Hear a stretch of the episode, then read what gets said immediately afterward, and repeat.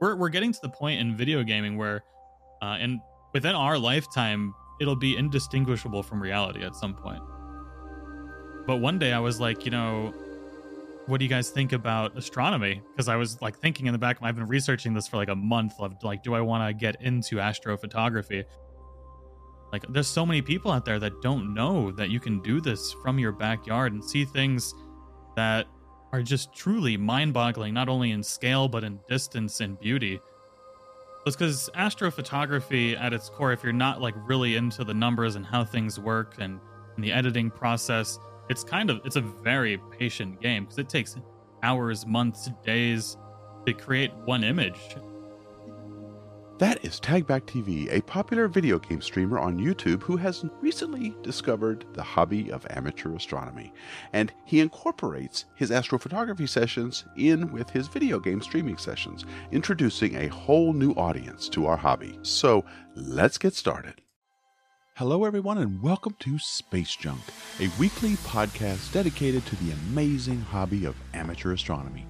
Each week, we'll bring you interesting and fun discussions with an eye towards providing you with the latest information and advice on the tools, gadgets, software, and techniques for maximizing your enjoyment of the night sky. Your hosts are Tony Darnell from deepastronomy.space and Dustin Gibson from OPT Telescopes, a world leader in telescopes and accessories.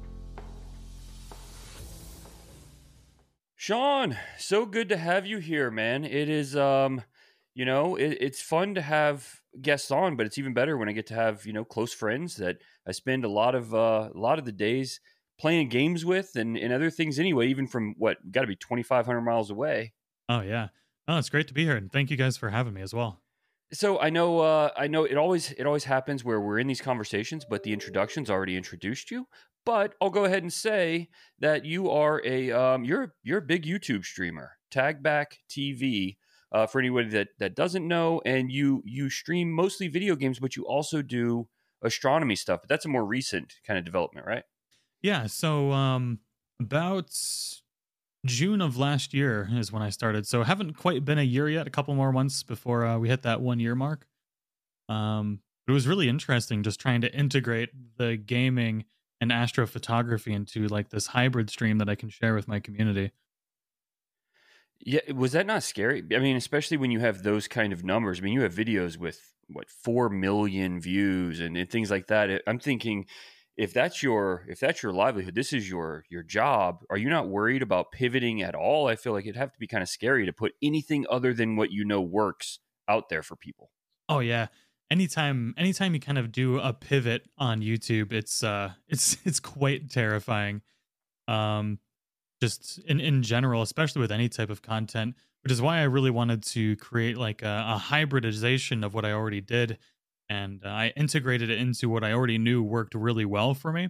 And um, it was just kind of seeing if people would like this additional extra really super nerdy. I actually named the streams like my ultimate nerd live streams because we're playing video games, which is already pretty nerdy, and then we're adding this on top of it. So I think it really appeals to that crowd as well in in a way that um I was actually surprised with how well it did. Uh, yeah, I gotta say, I in getting ready for this podcast, I went on your channel, started watching some of your streams, and and the the gaming streams were were you know excellent, really good. And then there were these ones that I noticed, like you said, these nerd sort of hybrid streams where you gamed for a while, and then you processed images for a while, and then you game for a while, and then you process it. And I'm thinking to myself, wow, this is a real gear shift for me. You know, when I have for my mind, I'm sitting here watching you play video games, and now I'm watching you process images. Uh, so you find that your audience is is going with that gear change. They're they're cool with that. They yeah. they, they like it. Yeah, it's uh it's it's quite surprising. Uh, well, a lot of the games that I play uh, they have like either something that's integral to like uh, like uh, photography, like Red Dead Redemption Two. There's a whole community around that game that just do like nature photography and even landscape photography with like, because uh, the details in the night sky are are actually really detailed. Uh, so I have like a lot of community from that, and then um, uh, Animal Crossing has like a lot of uh, lunar and ast- astronomy stuff that's kind of integrated into that. So there's there's interest there for those types of things, and I think uh, people have kind of been looking for like a gateway into these kind of what I call super nerdy things that uh Oh, I was just gonna say, you know, people like that stuff whether they know they do or not. It's, it's half of the reason things like like you mentioned Red Dead Redemption.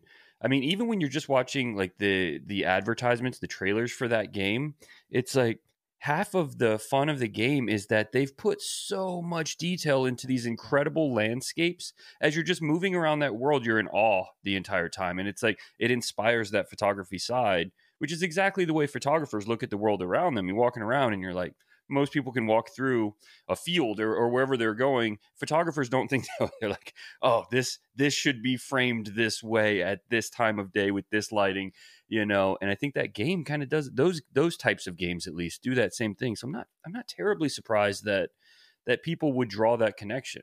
Okay, hang on, hang on, guys. Okay, because uh, I, I, I gotta I gotta drill down on this. I'm not a gamer, so are you telling me that within the game itself, the graphics are such that people actually take photography as a thing that they do in the game itself. So they're like doing landscape photography within the mm-hmm. game renderings.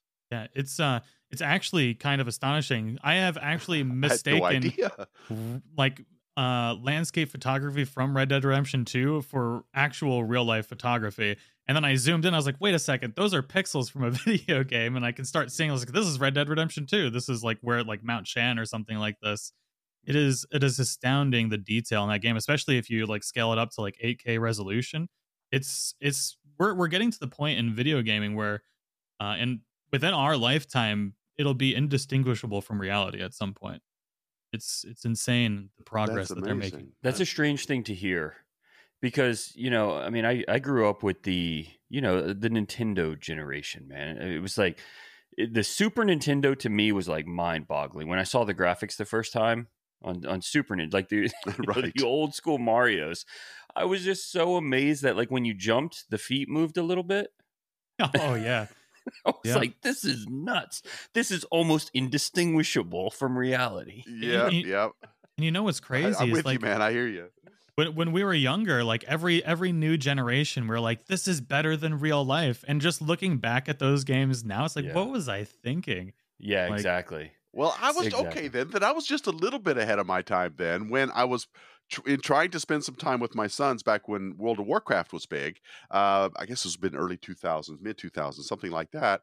Um, I would spend all my time in the character looking around, right? And I'm looking up in the sky and I'm going, hey, you know, this is a pretty good night sky. Yeah. So I guess I was a little bit ahead of my time there.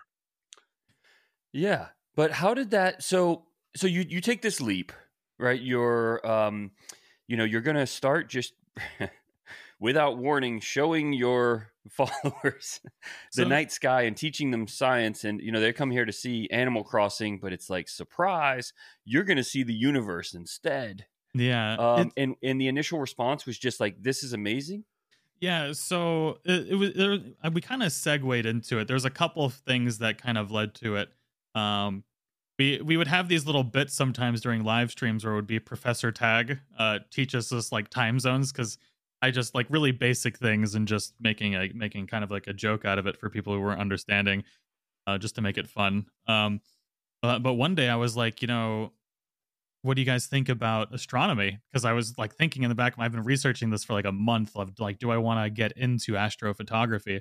I knew I wanted to, but like, could I get the audience interested in doing this? So that way I could tell myself that I could spend this eight, ten hours a night on this without losing any of my potential like income or anything like that. Um, and that the second I said it, I showed one photo and they're like, I didn't even know this was possible. Like there's so many people out there that don't know that you can do this from your backyard and see things that are just truly mind-boggling, not only in scale but in distance and beauty. And um, the second I showed the first photo, they said, "If you don't do this, I'm unsubscribing." That's what I've seen. So you know, I've joined one, I think one or maybe two, maybe it was just one, one of your streams, and we just talked Astro, and people were going nuts over it. Like it was the exact opposite. When you first told me the idea, I was like, that's a terrible idea. Don't do that. That's what I was thinking. Like, that's not going to work well, man. They're here to see video games. They don't don't think that's a good idea. But when I came in and saw the response, it's the exact opposite of that. It's like, hey, I came here for this, but look at this bonus. This is amazing. I can't believe I get to see this stuff. And, and that's kind of what I uh, what I what I wanted to do was because astrophotography at its core, if you're not like really into the numbers and how things work and and the editing process. It's kind of it's a very patient game because it takes hours, months, days to create one image. Um, so I knew I couldn't just do astrophotography for the channel because it's not fast paced enough. It's uh, there's there's a lot of work that goes into it. But I was like, I wonder while I'm sitting here waiting for these images to come in, if I just play games, and then that way I can ease them into this type of content that I want to create. And um, yeah, we spend about 30 minutes. Like I show exactly how to get it set up. I'll let them choose a target in the sky and like, what do you guys want to see tonight? And then they'll like say, I want to see the Elephant's Trunk Nebula. I zoom in, like I I show the telescope moving to it. We lock on, and then once we get our first image in, we can just go play games until it's done.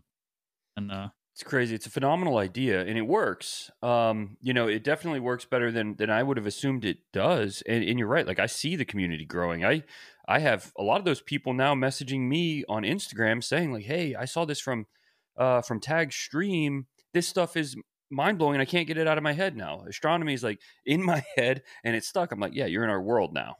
Like this, that never leaves. You're never going to have that out of your mind yeah. now. So welcome. I mean, for for thousands of years, since probably like the dawn of humanity, we've been obsessed with space. And for our generation, for like you know, within the past hundred years, like we really haven't been able to see as much of the night sky as as people previous. You know, and I think now that people can get back sure. into it, um, that obsession comes right back. Like we've been obsessed with space and the sky forever, like formed religions around things that we see up there. And um, I don't think that obsession will ever go away. And once people can actually see again, because a lot of these people are in cities, they don't see the night sky like they did before. And um, once they realize that they can do it again, the obsession just comes right back.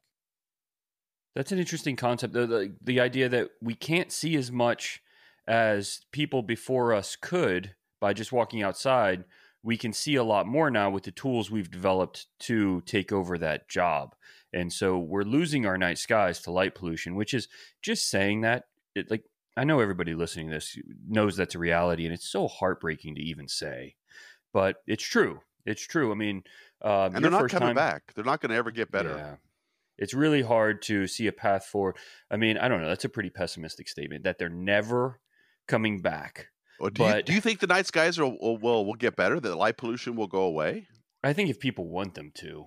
Um, uh, you well, know, there the it's not like there's not a possibility. It's not like there's not a way to do it. It's just that not enough people want to. You know, but if people wanted to, it'd be easy to turn lights off. It's not it's not like it's going away permanently because of some unchangeable circumstance. I mean, we can turn lights off. We just don't. You know, and and maybe eventually people will. Maybe the interest is moving the right direction and people will. It's hard to imagine a path forward where enough people want to because everybody's so scared. Everybody thinks that turning lights on is what keeps them secure and that they're sacrificing their security if they let you know if they turn the lights off and and i think that's a, a misconception for sure but i think that is the idea and that's one of the limiting factors there I was uh was reading a statistic the other day that within like the next 40 years like like the most areas like 80% of the areas that we can actually get to are going to be so polluted with light that you won't really even be able to see the uh, you know the night sky in the same way anymore. Mm-hmm. yeah, yeah, we just need more that's what i mean. That's that's what i'm talking about. It's like the the trend isn't to go less light it's it's towards more light. And you're you're right about will. If we had will to do it then then we would certainly see dark skies again. And certainly by accident we'll have them again when mm. you know when power goes out some regions and things like that. But uh, right, you know, the trend isn't the trend isn't to less light; it's more light. So. Well, think about this. You're you're both great examples. Each of you individually has reached millions of people that otherwise would not have been thinking about astronomy right? You you catch people maybe at a casual interest and you give them a path forward to really explore that interest.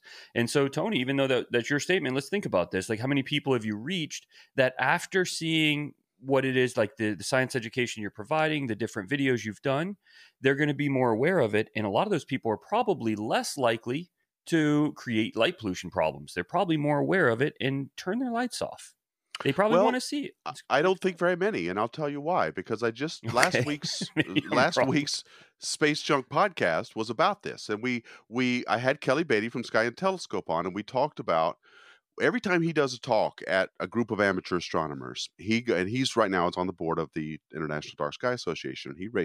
he says, "How many of you astronomers, amateur astronomers, who have a vested interest in this, are members of the Dark Sky Association? Out of maybe hundred people, two or three will raise their hands. So the it, there doesn't seem to be a connection between the hobby itself and the fact that they we could do something about the light pollution.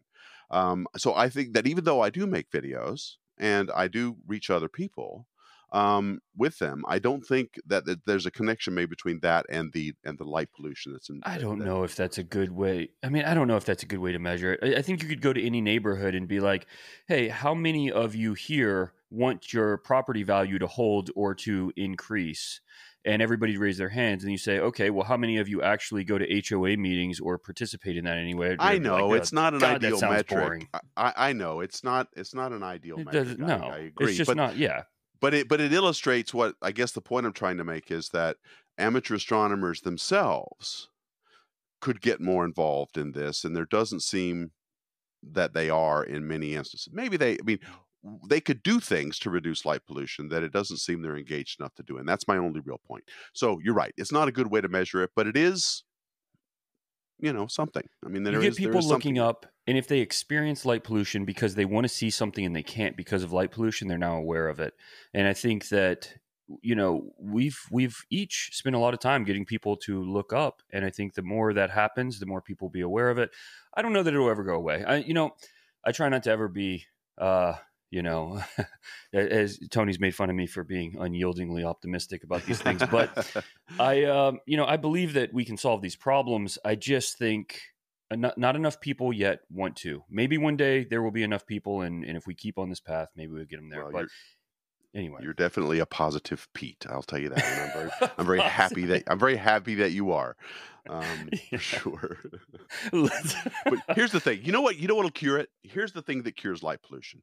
You go on a road trip with somebody and you take them from the city, right, where they live, or they say they're in the, the east or whatever. And you take them on a road trip to Las Vegas. And then you stop somewhere on I fifteen or something, somewhere out in the middle of the oh, desert there, and done. you just yeah. you just take them and you just just pull over to the side of the road and just show them the stars. That's that's every, exactly every time they they will take their breath away. That that is exactly what I've done this week. I just drove from San Antonio to California, and along the way we stopped like uh, in Deming, right along the Mexican border, and that was that was my first time ever actually being in a Bortle class one zone and seeing the Milky Way. And uh, I'm recording basically a, a vlog about you know traveling here and being able to photograph things that I could never see from where I am, just introducing people to what is there and I actually want to do like a challenge to my community as well, where I do some sort of giveaway and like you know open up this light pollution map, find the, the you know the the darkest skies you can, and go take a photo, and then I'll do a giveaway for people who did who do that or something like that, uh, just to kind of spread awareness. That's awesome that they can do yeah, this close. Yeah. yeah, it's overwhelming, right? When people think about um, taking a vacation people think of like destinations and they think of where are we going and you know what what entertainment are we going to have when we're there? What are the restaurants?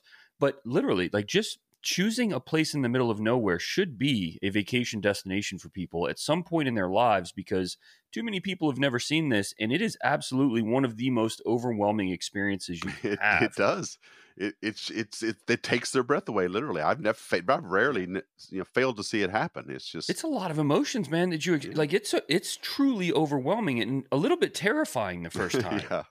You know, and you look up and you literally, even if you, even if you know the constellations, you're lost. You can't find anything. It's just a wall of stars. You know, it is. That's a little well, thank God scary. for the deserts, man. That's all I got to say because that's one of the few places that's reasonably accessible that you could drive through and get these stunning views still. And so, thank God yeah. they're still they're still there. Yeah, yeah, they're they're still there, and um, you know, there's still a lot of southern hemisphere skies that are still very well mm-hmm. protected mm. and and oh, yeah. true, you know, yeah. good places to go. And so I, I don't all know. the man. world's observatories that, are being built on the Andes right now, so it's up in Chile and those areas where the best skies are. So. Yeah, so anyway, it, it, kind of leads to you know you talking about you just taking a trip and seeing it for the first time. Um, it leads me to what you know the idea for this podcast actually was, and it's that you took a completely upside down approach to the hobby. completely upside down. I mean, everybody kind of gets into visual and then they want to, you know, put their phone up to the eyepiece and then eventually they get a DSLR and they try to connect that instead. Um, you know, and then eventually they they start to get like a tracking mount for it and all of these things, and then they're into astrophotography. You just started straight at the top of astrophotography, doing the most difficult type, the really like the deep space stuff, and then worked your way back to where you are taking your first Milky Way photos ever now. What a year later, right? Yeah. So, like, how does that happen? That doesn't happen often. It's um, I, I definitely, especially after the uh, the talk we had last night with with the Stella community, I, I really realized just how opposite I I went about going this hobby, and um, it's, it's actually been really interesting because I've found like more difficult things that I completely skipped out on, like just even basic polar alignment out in a dark sky is really difficult. Um, yeah, uh, just because yeah, it it's, it's hard to even tell where anything is when you're under skies that dark. Um, but I guess what happened is when, whenever I encounter something new, I want to always experience what the most difficult version of that is. Uh, like whether it's gaming or anything that I want to learn, I want to learn like basically everything I can possibly learn about it. And when I was looking into it, I was like, what is going to really capture? It's like everybody's seen photos of the Milky Way. Uh, uh, everybody's seen photos of you know like like landscape photography or like maybe even wide angle stuff, but like seeing things that traditionally the average person doesn't even know really even exists. Like I've had so many people enter a stream and be like, this is you can see this from your backyard, like millions and millions of light years away, or you know, thousands if you're doing nebula and stuff like that. And um just really trying to capture the imagination and the minds of the the viewers when they're watching and saying, you know, this might not even exist right now. We can't tell because this is millions of years in the past uh, as you've often said, photographing ghosts. And I think that just capturing their their minds and their imagination at what's actually possible and out there um, was really intriguing to me, and that's what led me to start at the very tail end of this hobby than starting at the bottom. So, what do you recommend to people when they ask? Then, I mean, most people say start simple. Do you tell them to do that, or do you say do what I did? uh, so it's it's very hard to to recommend uh, what I did because I often I'll show like photos of um, you know where you should start because it's it's a very very expensive hobby. Photography in general is one of the most expensive hobbies that you can get into, and then astrophotography just takes that to a whole other level because you just you can well, that's why stop. people don't start like you did right i mean yeah. that's one of the main reasons is starting yeah. with the very top equipment yeah i mean then it is it is a very expensive hobby when people start with a $300 mount that's not that's not gonna you know they're not having to take out a second mortgage to go out in their backyard and play. Yeah, so so a lot of that is is why I'm I'm I'm retracing what I'm doing and I'm trying to get to a more basic version of what I want to do as far as content creation to show like this is where you can get to, but then this is how you can get yourself addicted to it. Like, you know, if you have a camera, that's why I'm going to challenge people. If you have a camera, go to a dark site and just take a photo and then just get them engaging in that and you know, motivating people to do something is always the most difficult part. Um, but if you can teach them exactly how to do it and uh, and get them to do it once, I think people are going to continuously just get a just get addicted and want to do it more. And especially just connecting with you know our ancestors at looking at the sky like uh, nobody really gets to do that anymore.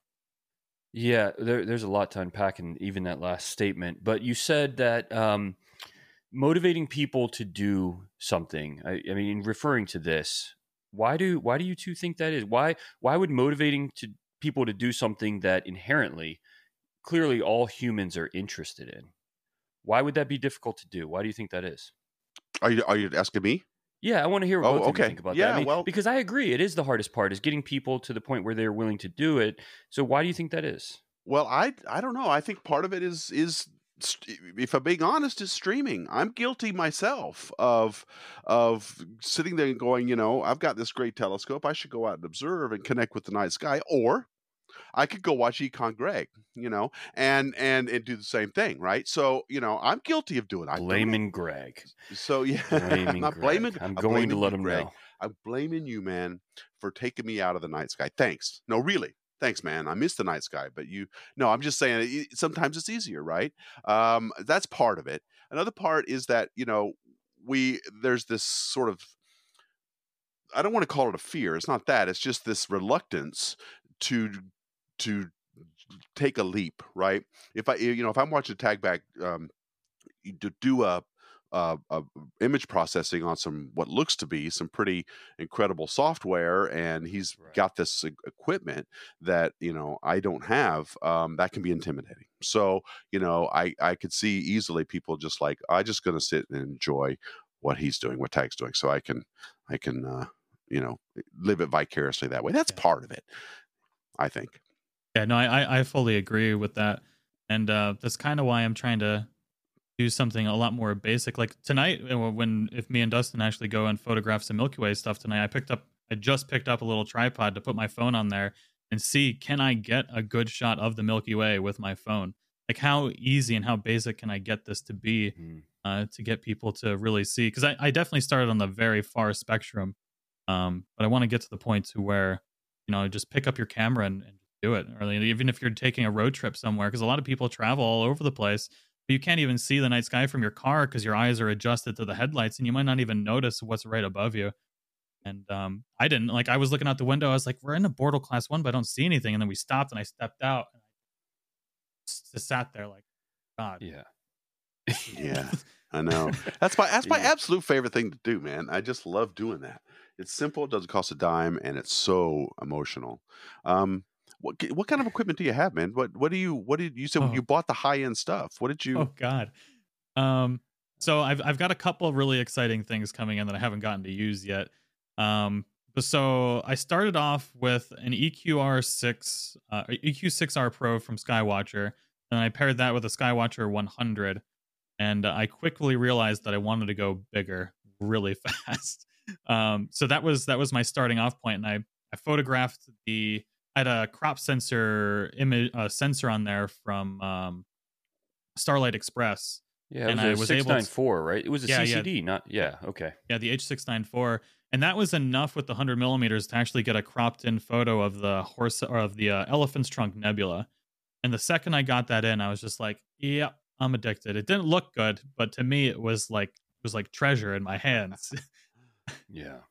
um, and then uh, I showed that picture to my to my community like five minutes after. It's just basically just dots of pixels that are green, red, and blue because I didn't know how to process at the time. Um, and I I did a stream. I was like, look at this telescope. Like I could really reach out and touch things with the Skywatcher 150 or the. Uh, I just got a PlaneWave 12.5 inch that's coming in, which is going to get me to 2500. yeah. Yeah. Um, so I, I upgraded to the 150 uh, from Skywatcher, and then uh, the ZWO 6200 mil, uh, mono, which really 62 just- megapixel CMOS camera. that camera is absurd.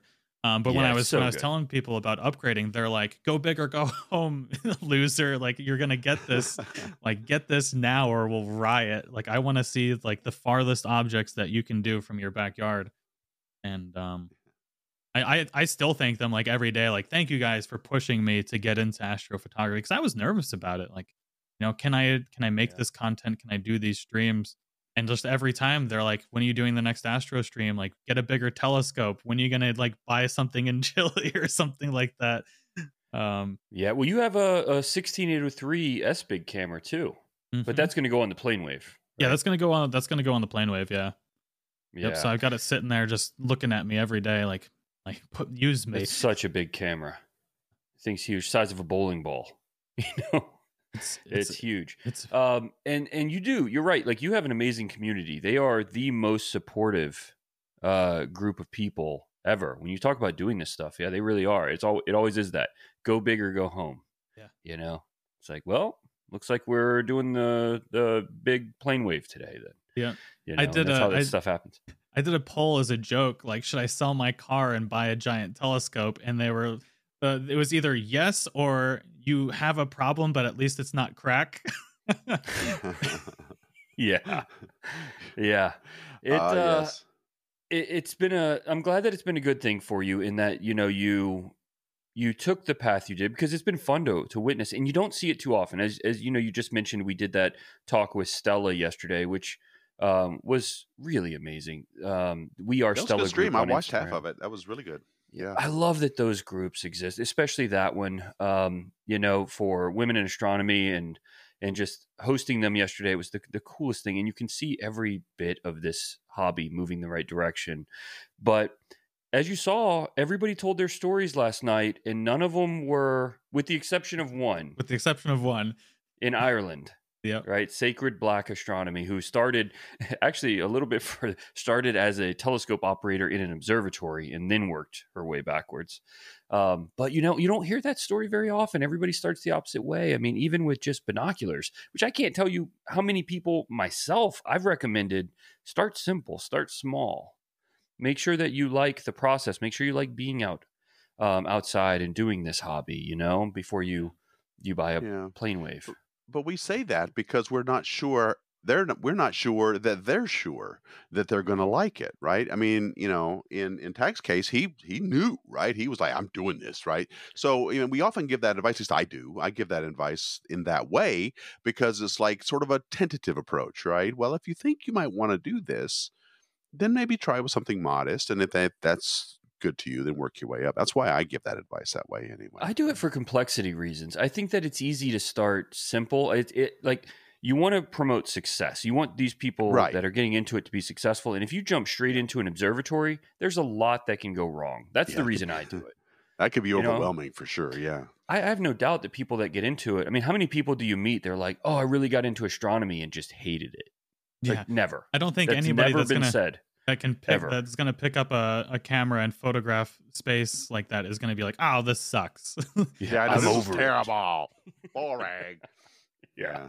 Yeah, I've never seen that. So it's not that. I just think that it's hard to I mean, even just Pix Insight for processing, that's a that's a big thing to uh to tackle. And so, you know, I just try to get people to take steps so that each step is successful so that they're you know, they're they're proud of their pictures and they're proud of, you know, their progress instead of just tinkering and trying to figure out the equipment all the time. yeah. It's... Or go ahead. Oh, I thought, Oh, I thought Tony was about to something. say I thought something. Tony was about to say I- something. I'll t- I was well. That's because He does I that, man. He wasn't sure takes I this huge bring this breath and then says nothing. I wanted to. I, wasn't sure I wanted to bring this up, but it hit me when you guys were talking about Ki- Pix Insight.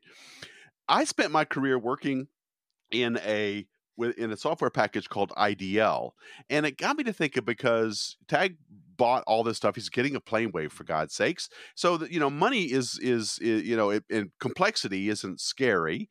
Why don't people use IDL now? For those of you who don't know, IDL stands for Interactive Data Language, and it's used by professionals to process images, but it's expensive. A, a license for that software is on the order of thousands of dollars. And but here's the thing you can do with it.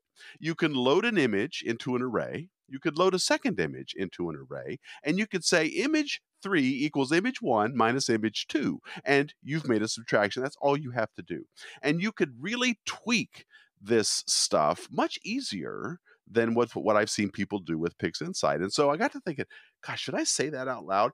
Because it's it's it's an expensive piece of software, but professional astronomers use it as a crutch because they can't really write their papers without the array operations that are there in IDL. And so that's what I was thinking. And the more I say it, I don't know what PixInsight costs. Is it is it free or does it does it cost money? Two hundred and fifty something dollars. I okay, think. so Yeah. we're sti- orders of magnitude different yeah. Yeah. as far as price goes. But that's what and you it's know. I one of got the more expensive software packages too. For is it, for okay, so even yeah, for pretty pictures, that's like that might be the most expensive. Okay, but if you're willing to spend all this money on hardware, then you know for a not insignificant investment in software, you could get some pretty killer power. And I often wonder why when I'm seeing where amateurs are going with their stuff now, and amateurs are basically just starting off at the pro level. Um, why aren't you know why why isn't the software keeping track? I mean, Photoshop is great, uh, eh, but you know it's there. There's stuff out there that's been ex- in existence for a long time that's amazing. So I don't know. That's what I Does that work? I mean, because that. your your experience with it in the use for all of your professional observatory work was for science, and I understand that software. You know, it would be perfect for that application.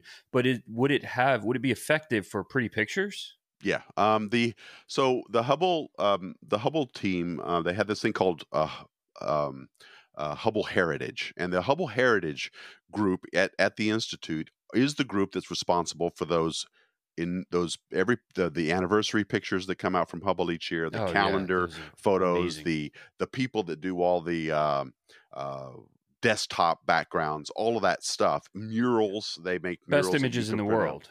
Yeah. Yeah. they use uh, software like that, and they also use FITS Liberator and a few other things. But um, I had I had um, uh, Zolt Levay, who was on the team before I retired, on a hangout many many years ago, and he stepped us through how he made those uh, those uh, Hubble Heritage images using uh, all these things, and part of it was subprocessing with IDL. So I don't know. I mean, there's a lot of profession. That's the only one, by the way, I should mention that costs a lot of money. Um, everything else, like Astropy, that's the Python version of uh, for astro processing. That's free. Um, you can just download that and start using it, but you got to know Python to be able to do it. So maybe maybe that's the barrier. I don't know.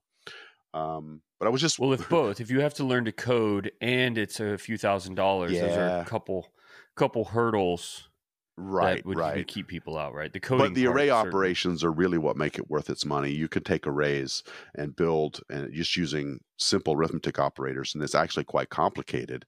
Um, but again, you could do that with PixInsight. You know, you could just do the yeah, or even even a newer one, uh, Astro Pixel processor. I see a lot of people using that. You know, it'll take in fifty images and just make like the, the cleanest mosaics ever. It's really pretty amazing. Um, but yeah, and I think the software is getting better and better because a lot of it's open source, and so they're not dependent on a couple of people trying to do all of the heavy lifting to get these different features out. But they just open it up to people and say, "Hey, um, what would you like to see in here? Go ahead and put it in. You know how to code? Like, put this in here and share it with everyone." And that stuff works. Now you got a lot of freeware that's powerful, extremely Right. powerful. yeah, yeah. It's it's funny. I, I paid two hundred and however many dollars it was for uh for Pix Insight, but almost all of the processes that I use in there are free add-ons that people made for it. Yeah. Yeah, right. Yeah. Well, Yeah, it's, well, uh, you you do that though, and you show you even show your followers. So you and I have very different ways of processing images. Um, you know, and then Tony, of course, has a very different way too, which was he would look at everything we're doing as disgusting and damaging the data and Right. offensive, yeah. right? But but on our side, when we are damaging and destroying the data and trying to make it look a certain way, um, you you have a lot more that goes into your process. You're back and forth between multiple programs. You know, you're doing. Um, you, you've kind of formed like your own little path that you navigate through each image, and then once it's done, you go back and do it again. And I know this because you send me the images, and then the image changes the next day, and it changes drastically. Like you, you really tweak things, and you show your followers that. So I should say, anybody listening that wants to see a really detailed image process, um, you know, that's something that you share, and you're very open about exactly how you come to your images. And and that one that you did of Orion was absolutely incredible. Um, and I know there was a lot that went into it, but you know, man, watching it, it's kind of like, wow, this is this is something that really you have to spend a lot of time to come up with. I mean, my image processing is like seven minutes. you know, from start to finish, the longest part loading the files because they're big, you know. Uh, so like how did how did you do that and why do you just give that away to everybody for free? Well, uh, kind of similar to what we just discussed. Like the the barrier to entry is large on uh, in, in astrophotography, and everybody wants to keep everything a secret, and that's a big reason why I think that a lot of people don't get into it. Because yeah, you can tell anybody, hey, just take the equipment you have and go out and take a photo. But then they try and go and actually process this to make it look like what the professionals are doing, or even just the you know amateurs.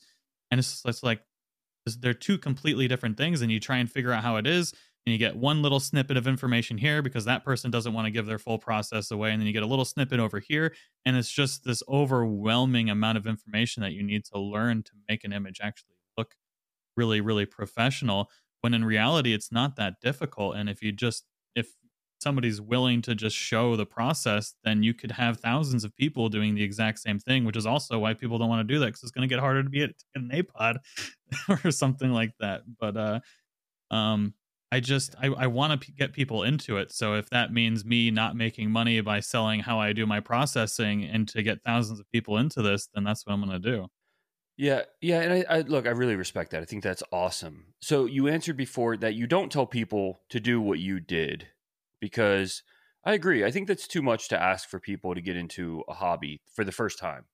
Um, granted, even if you know they're going to love it and it's something that ultimately they're probably going to spend a lot of time doing anyway, um, and maybe you could skip a few steps if they just went in there, I still think it's a lot to ask. If you're not telling them to do that, what are you telling people to do specifically? Because I know you get asked this on a daily basis. Oh yeah, and so so more often than not, because I want I want to get people to just just go out and do it. So like say they have a camera already, pretty much you can get into some really really basic astrophotography that's uh, won't be on the same level as what I'm doing on a stream. But you know, if you have a camera at home and you have a lens, especially if you if you have a wide angle lens and you have a telephoto lens, you have everything you need to at least start looking at the sky a little bit. If you have a wide angle lens, you know, uh, just go out and try and take some photos of nebula, or even if you can get a. So what I often most recommend is if you have a camera already, then get a, a star tracker, uh, whether it be Skywatcher or I think it's Ioptron is the other one. Yeah, yeah, Um, it's a popular one. Um, the Sky Guider.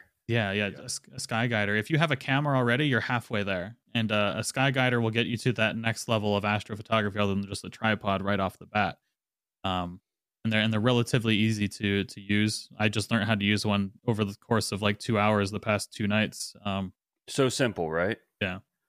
It's yeah, just uh, look through the you know, polar scope, point it at Polaris, and go. Yeah, That's you it. can. It even gets so simple as long as you know north. Um, just point it at north, and then you can start there. Your stars might not be perfectly tracked, but then you can learn how to properly polar align from there. Or you can And get if you're something like wide enough, they still will be perfect. Yeah, that's the beauty of of shooting Milky Way stuff. Is it's so wide, it hides all the errors. Yeah. So my, my number one recommendation is that if you have a camera, then upgrade to a star tracker. And then if you like that and you see yourself actually going out every night, or maybe not every night, but every once in a while, uh, then upgrade to to a, a slightly larger telescope that you can put onto that tracker, or upgrade to like a 400 millimeter focal length, like lens or something like that, uh, that you can get for cheap. Because the Rokinon makes really cheap uh, lenses that have amazing glass in them.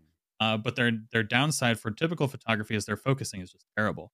Uh, but for astrophotography, you're not you're manually focusing anyway. So you have this really nice glass and a cheap lens that you can use for astrophotography and put it onto any camera you have already. Oh, that's good Yeah. advice. I like that. Yeah, and they're super wide. They're like 12 millimeters. For Yeah, you can get 12 millimeters. They go up. They have a really nice 200 millimeter focal length one that you can put on there too. And since you're manually focusing it anyways, it's not going to be as accurate as having like a you know uh, an optech focuser or something like that. You'll have stars with circles and stuff a little bit, but it's going to look really good for cheap. Yeah. So what um what what's next? What are you going to do for your community and and what's the plan going forward? Are you just going to keep adding to the equipment? You're going to show them different types? You're going to do lunar? I mean, I, I don't see you doing a lot of planetary stuff. Yeah, so um Lunar uh I was getting into uh so many plans. Uh honestly, like what we've been discussing uh just traveling more and getting out there and, and actually seeing these dark skies and and going to the more basics of astrophotography and and uh, getting people into it and progressing into this hobby. Uh, so I, I almost I was actually at Best Buy now looking for like a Canon T2i that I could just you know this is like 200 or 300 bucks and this is what i'm gonna do with it and i'll do i'll start off with milky way and i want to make a series of videos starting from like the very basics and then upgrade each time and show the proper path that somebody might take to to, to get into this you know what they might already have at home from lying around or something. But that's kind of the plan and and just doing more vlog types and i just want to get people to fall in love with it Are you going to do more promotion to get not just video game people, but actual astronomers to your stream? And like, will they know what nights you're going to be doing specifically astronomy? So if they want to come see that, is it easy for them to find out if they go to YouTube and look at Tag Back TV? Yeah, so I usually, if I have clear skies, I'll schedule it in the morning and be like, you know, this is we're gonna supposedly have clear skies tonight. That's the hard part about astronomy is like I could do it every Thursday or every Tuesday or something like that, but the clouds might not cooperate with that, which is which has made it a little bit more difficult uh, to get people there all the time for uh, for it. But um, I, I do plan on making an actual secondary channel that's just dedicated to teaching people how to do astronomy or making vlog videos and stuff like that uh, to get people. Yeah, I think that's it. powerful. Imagine being out in the field. Like if you could do this from the field, and I know you have plans to, but doing this from the field where you're going to specifically show people how to do Milky Way photography because when when you're doing deep space photography, like you said, you know the minimum time requirements generally hours with most mm-hmm. most telescopes, unless you have something super fast like a Rasa.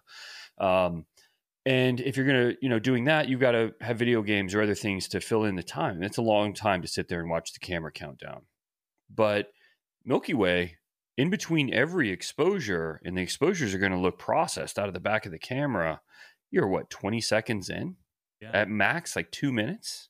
Yeah, it was That'd actually be amazing. People could learn. Yeah, I was thinking about that the other day because I I, I want to find a way that I can hook up my camera directly to the laptop and then I can actually live stream doing Milky Way photography. And that's just you know if you're doing 30, even 30 second exposures on a Bortle Class One, you have this beautiful image. Um, yeah. And just just literally just figuring out a way to carry it with me as I'm going uh, wherever I am, and just even letting them set. Well, it's, it's hard to let somebody set up a frame because it's so dark, so you can't see it. I need like a night vision scope or something like that. But uh, yeah, yeah. Um, yeah, how much how much light stuff. pollution are you dealing with? You know, on your your your normal streams. what are you dealing with there eight. in Texas? Yep, it was a seven, but we're it's building up so fast around us that we're probably an eight an eight right now.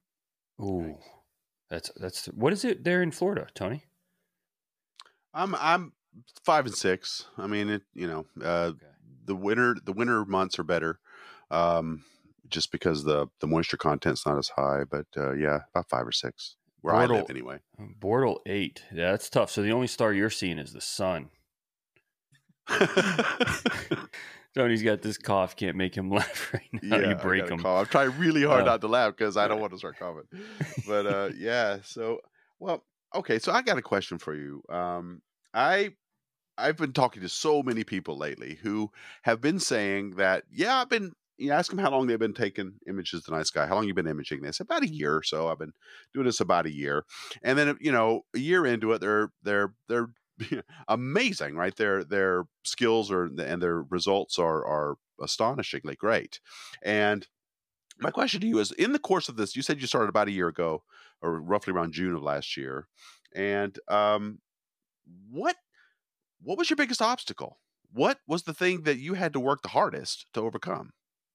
I think uh, there's there's two obstacles that are pretty tight. Uh, so the first one is figuring out how to build out a proper telescope from like especially when when you're talking about getting into it. If you want to get into it at photographing deep space stuff, there are so many obstacles that like know, you get the telescope, you get the camera, and you get the mount, but then you have spacing, and you have to figure out the back focus, and you have then you have to make sure that everything actually works together.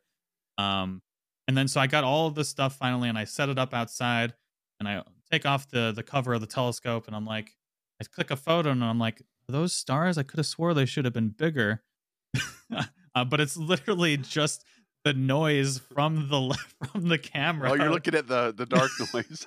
yeah. Yeah.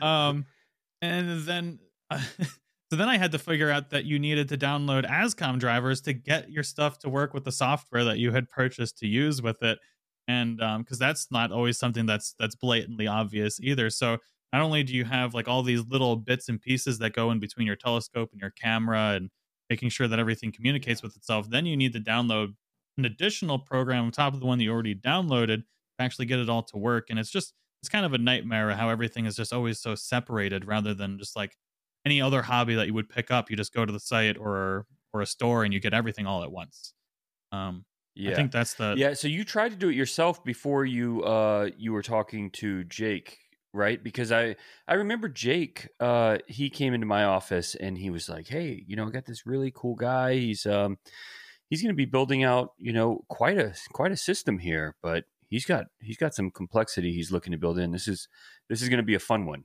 you know. And I know the you two went to work together. He he loves it, man. He I know he loves working on that stuff, and you guys have become pretty close through all of that. But um, yeah, he uh he was saying at the beginning that you were you were serious from the day you called, um, and he you know he was like, yeah, this is gonna be this is gonna be a project right here. Yeah. I, I think if if if I wasn't the type of person to to really be get addicted to something because the, the learning process for me is something that I really really enjoy. Uh, but I think that's that's that's a major issue for a lot of people is because there's just so much to learn. It's like drinking water from a fire hose sometimes when you're trying to to learn all this stuff. And um, if there was just like one resource that you could go to and you could learn all this really easily, I think it would help out exponentially. Because right now you have to go to like 50 different sites to maybe learn one thing that you need to know. Um, Yeah. whether it's software or backspacing or or whatever it is, it's just the information is just so spread out. Yeah, you know, it's actually something that we've had our team. We have uh we have what we call OPT University, and it's something that we've had our team working on is is building out those resources for exactly that reason because the same thing you're dealing with is exactly what I dealt with when I got into the hobby, which is like it's fine if you want to just get like a, a normal system. And I'll say a normal system, I mean things that are made to work out of the box to do a specific function. But if you're looking for these more complex things where you're trying to piece things together, you really have to you really especially in this hobby you have to make sure that all the pieces will work together because manufacturers don't necessarily um, make things to a certain standard they they just kind of make it to whatever their own standard is and they they don't communicate with each other on hey will this work with your part? And that's kind of what you know my team spends a lot of their time doing is making sure that systems people are trying to put together as components end up working together and if not finding the pieces in the middle that will make them work together because otherwise you can end up with a paperweight I love the tip that Salvatore gave us when we were t- the guy from Astrobin who was uh, when he was building a site and he wanted to know specific information about specific pieces of right cameras and stuff. He said what he found most helpful was doing Google searches in forums where everybody put in their signature their equipment, and then once he found out those pieces, like if he was looking about a specific camera, then then the user might put it in there, and he found that if he just followed those people, he could get the information he wanted for whatever it was he was putting together data for. I thought that was an interesting. Uh, little tip but you're both right that this stuff needs to be i think um, a little bit more I don't want to say put together in one spot, but at least coherently uh, organized in some way that makes it a little easier to well find. that's So that's what we're doing um we we realized that it wasn't you know it wasn't happening there wasn't like a standard and so with opt university if you go to the opt website optcorp.com and you click on the opt university tab it's exactly what you'll find you'll find It's links to like it's how you learn. So it's do you learn by audio? Space Junk Podcast, check it out. There's a lot of and here are the ones where you can actually learn something that aren't just like hangouts. Um, and then the other way is like video. You see all the OPT uh, tutorials, the video tutorials for hey, here's how you do polar alignment. Here's how you balance a mount, right? Because that stuff there needs to be a place where it's like I can solve my problem by going to this place, and that's what the OPT University tab is. And we're just we have an entire team just like dedicated to chipping away at that and trying to get all of that information in one place because you're right like it can be the thing that keeps people from the hobby if you can't figure out how to make your stuff work you can't have fun. And um, you know it, it has to be easily accessible. You shouldn't have to go search 10 forums to find answers to I, I changing was products. I was doing the same thing, like uh, because I was I was looking through forums like like it's cloudy nights or something like that, and I wasn't getting any information that I needed, and I was just I, I the taglines with people's like setups. I was like, okay, this is this is helping. Then you then you go look at photos they've posted, and it's like, well, that's Yep. kind of what I want to get. So I guess I'll look into this stuff that they've got there. That's what he would do if he was looking to buy a camera, for example. He would try and find those cameras in the bylines of people posting in forums and look at their images and go, "Okay, that's pretty nice. Yeah, yeah. So I, mean, I might look at this camera a little bit more." It's it's kind of crazy that like the most like one of the most expensive and difficult hobbies you can get into. that, that's how you have to figure out the information for it. I mean, it's really I, I didn't like that either when when I started trying to do it with piecing because you have to piece different components together. Like, you know, you got a plane wave telescope, but there's not a plane wave camera. So you're gonna have to get a different camera, and it's not gonna just bolt onto the plane wave without some kind of adapter, right? And that's that's that's the problem at its core. Um, but that's really one of the things with when we started making telescopes for Radian, that was a big part of the focus is how do we go ahead and solve back focus so that no one ever has to know what that word means. The fact that our customers know what that word means means that we failed as an industry, right? And so that's why it already comes as a standard for any DSLR or any T ring for a DSLR or mirrorless camera, or what comes in the box with like ZWO. It, you put it on there and you go, and you don't realize that you ever needed to know anything. And that's how it should be. So all of the Radian scopes, that kind of stuff happens, but it's not uh, it's not a standardized industry in that way, and so you have to really be careful and make sure that if you're you're buying products that don't have those things already built out, that you know you do exactly what you're talking about. Because if you're off by more than a couple millimeters, it's going to show in your images. Yeah, well, you're building a really good resource, I think, to alleviate some of that those knowledge gaps and those uh, information gaps. So it's I couldn't agree more that that's needed. So I'm I'm happy you're doing that too, Dustin. We have a great team, man. They're they're fun. Did you see the um, the April Fools video they just did? I didn't the, know. They they did a video on a um, it's called the Icarus filter. That's a light pollution filter so strong you can image during midday, and uh, and then it also has a cloud filter built in and they they they did the videos so well, man. The Icarus filter. You need to go watch it. It's I'll go check it out. Yeah, I didn't know. I didn't. I didn't see it. they got like was- Trevor Jones involved and Galactic Hunter and a bunch of people, but it's it's hilarious, man. And it looks like it's a real product. Even at the end, it's just like go to this page to check it out, you know. And you get there and it's like April Fools. That's hilarious. you Yeah. No. But yeah, it's funny, man. Okay. Um, ca- before with the few minutes that we have left, I just I want to. I don't get to talk to a lot of uh, super high profile streamers, so I wanted to ask you a streamer question, if I could. In your experience, because you do a lot of gaming streaming, and I watch some gaming streaming, not as much as some, but I do watch it periodically. And my own son is even considering becoming a gaming streamer on Twitch. Um, do you find that that enhances the game experience for the people watching your streams? And this would go also into the amateur astronomy part of the stream as well. Or is it enough for them to just watch you stream it and not really get involved in the game at all?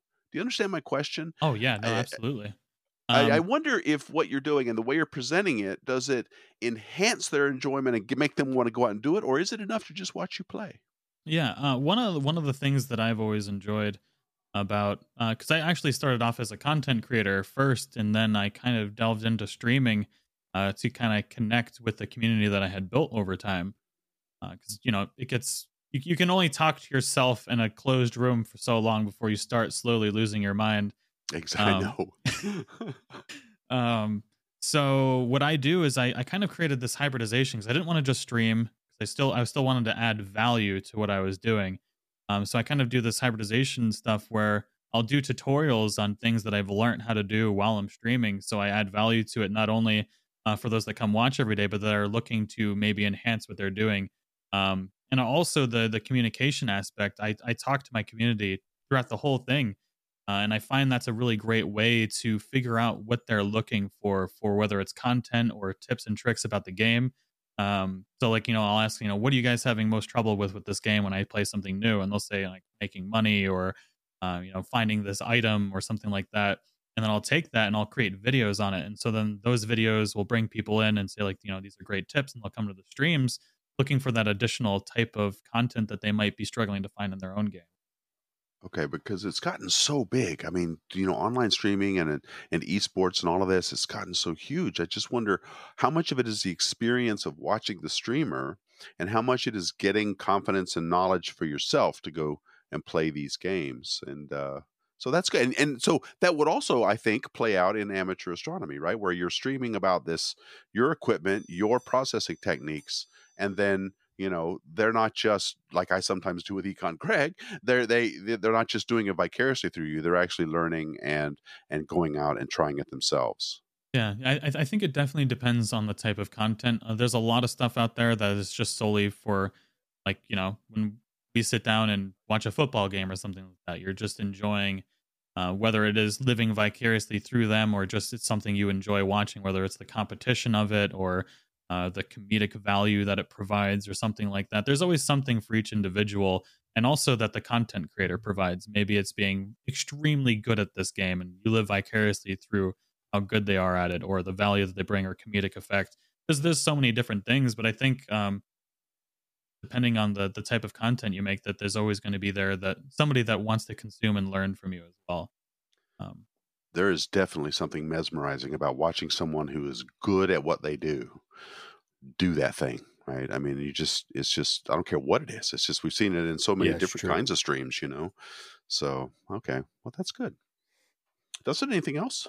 No, no, this is fun. And actually, uh, we're going to be doing some Milky Way photography tonight. So, no. Are you going to be streaming?